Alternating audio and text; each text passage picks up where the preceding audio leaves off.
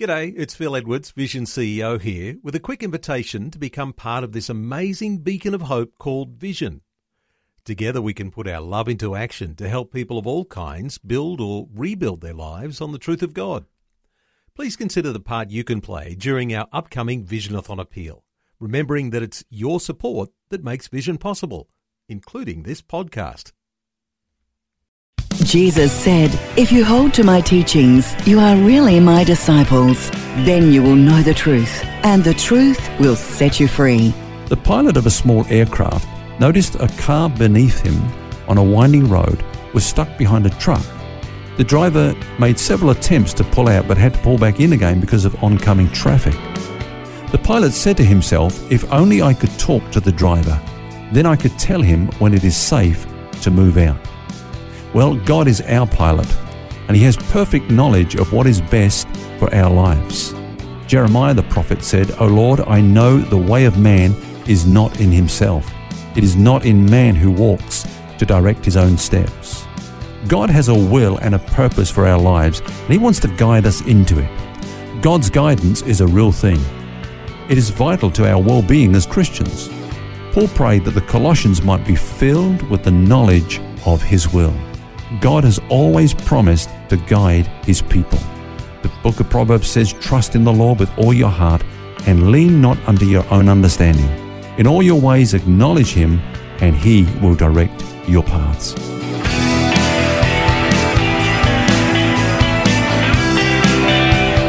This is Set Free with Ken Legg. This week, a subject I'm sure that you have grappled with, I know I have hearing God's voice. After all, does he speak to us individually? And how can we know for sure that his will for our lives is this or that?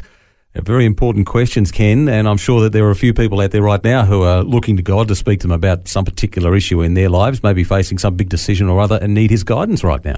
Yes, I'm sure you're right there, Phil. And of course, the answer to that question, does God speak to us today, is an emphatic yes. God surely does speak to us as individuals today. Also, He's concerned about those tough day to day decisions that we face and that we have to make. Now, when we go back to the Old Testament times, we see that God primarily directed his people by means of what was called the Urim and Thummim. The Urim and Thummim. Exactly. Sounds like a couple of planets or something. Right. Well, actually, there were two stones which were placed in the breastplate of judgment that was worn by the high priest. Okay. Because linen fabric from which the breastplate was made was folded in two, it was like a, a pouch or a bag, if you like. And uh, these two stones, some people think they were like yes no stones. So they would consult the high priest. Mm-hmm. Should we go to war? He'd put his hand into the bag, pull out one. It was either a yes or a no. Okay. And that was the way that he guided the children of Israel back in those days. In fact, the book of Proverbs says this the lot is cast into the lap or bosom, but its every decision is from the Lord. They really believed that as they committed it to God, they consulted him, whatever stone came out was his will. Mm. It was his way of directing the children of Israel under the old covenant.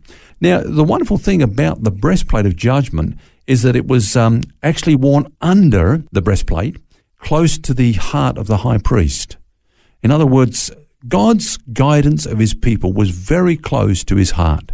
He cared about them. He wore them, as it were, on, on his breast, and uh, he was really concerned about their direction in life. Loves love this imagery that there. We see this all through the Old Testament with lots of different things where it is close to God's heart, and He wants to direct our lives in the same sort of way. It's close to His heart that we should be aligned to His will. Yeah, that's the point, Phil. I, I, think sometimes we think, you know, he's got too busy to answer my question, to lead me, guide me. He's got all these people. He's he's mm. got to lead and guide, but um, actually uh, the direction for our lives is very close to the heart of God. Mm. Now, sometimes you'll hear people say that God has spoken to them audibly, or you know, He sent an angel, or there was some lights in the sky, or you know something. Um, I don't know if you've ever experienced anything like that, but when you say God speaks to us, is that what you're talking about? The things, kind of things we should expect? Well, look, I don't think those things are the norm. I think we need to say that very clearly.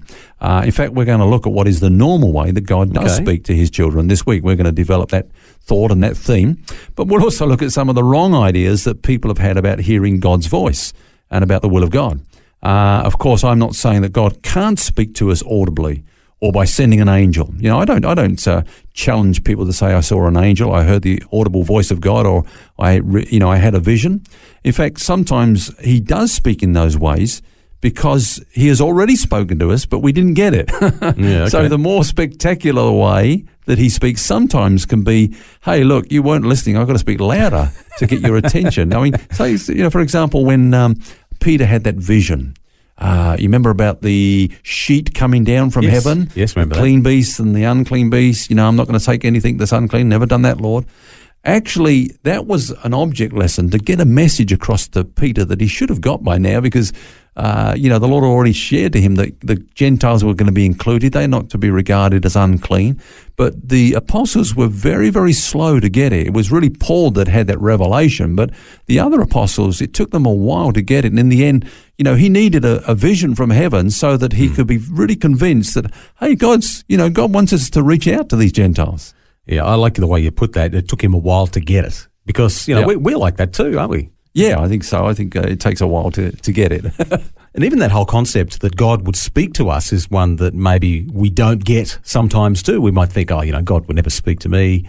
Why would he? But there are promises in the Bible that says that he will, aren't there? oh, many, Phil. I mean, you know, Jesus said, My sheep hear my voice.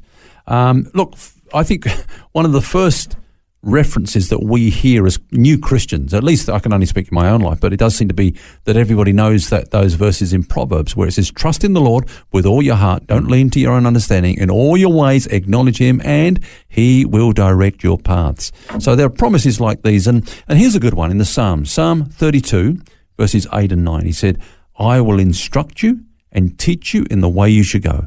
I will guide you with my eye upon you.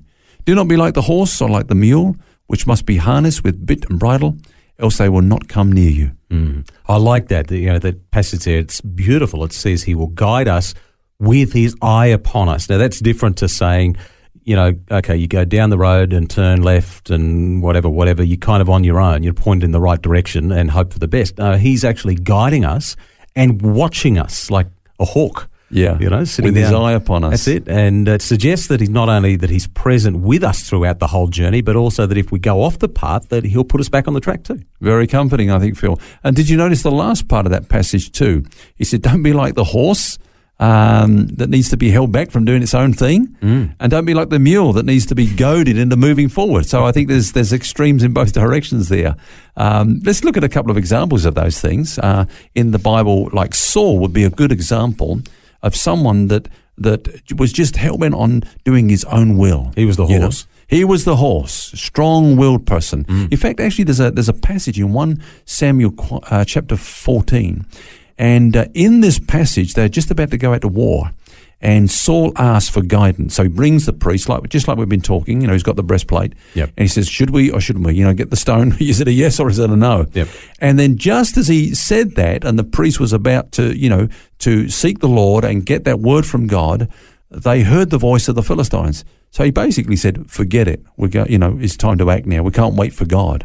And you see that what happened after that is that God blessed them anyway because God blesses in spite of us, not not not because of us. Thank God for that. But it says that you know He actually distressed Israel that day, and um, from there on He didn't hear the voice of God anymore. When He asked God to speak, it was like you know the heavens were as brass because He had no regard for the word of God. He was so strong-willed. He was just going to do his own thing anyway. Was it know. like as if God was saying, well, you don't need me, you know, yeah, anymore, or at least you don't think you do? I think it was, you know. But then you look at the other extreme. Um, don't be like the mule. You know, when God does speak, then move ahead in faith. Now, I think there an example would be Gideon. you know, Gideon knew the will of God. God spoke to him, but he still put a fleece out. Yep. You know, can you say it again? Can you confirm it? Can you confirm it again? But God was pretty patient with him. Oh, he's patient with all of us, Phil, and uh, and that's why I think you know we Yeah, need to thank just. goodness for uh, I think the good thing here, though, about guidance is um, it comes down to a matter of trust. See, Saul, he should have just trusted the Lord that God would speak, and then whatever God said, that would be His will, and he would be safe within the will of God. And with Gideon, you know, like once God has spoken, then he should have just trusted what God had said, and known that God was with him and would lead him and guide for him and provide for him and give him the ultimate victory.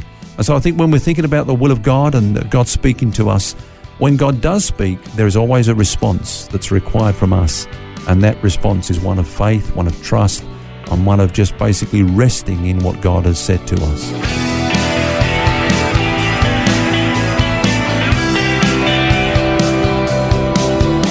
Helpful advice on hearing God's voice, and we'll have more for you tomorrow. Until then, remember you don't have to carry that baggage. God wants you to be set free. For books, DVDs, small group studies, and other resources from Ken Legg and details about Ken's ministry, visit the Vision Christian store at vision.org.au. That's vision.org.au.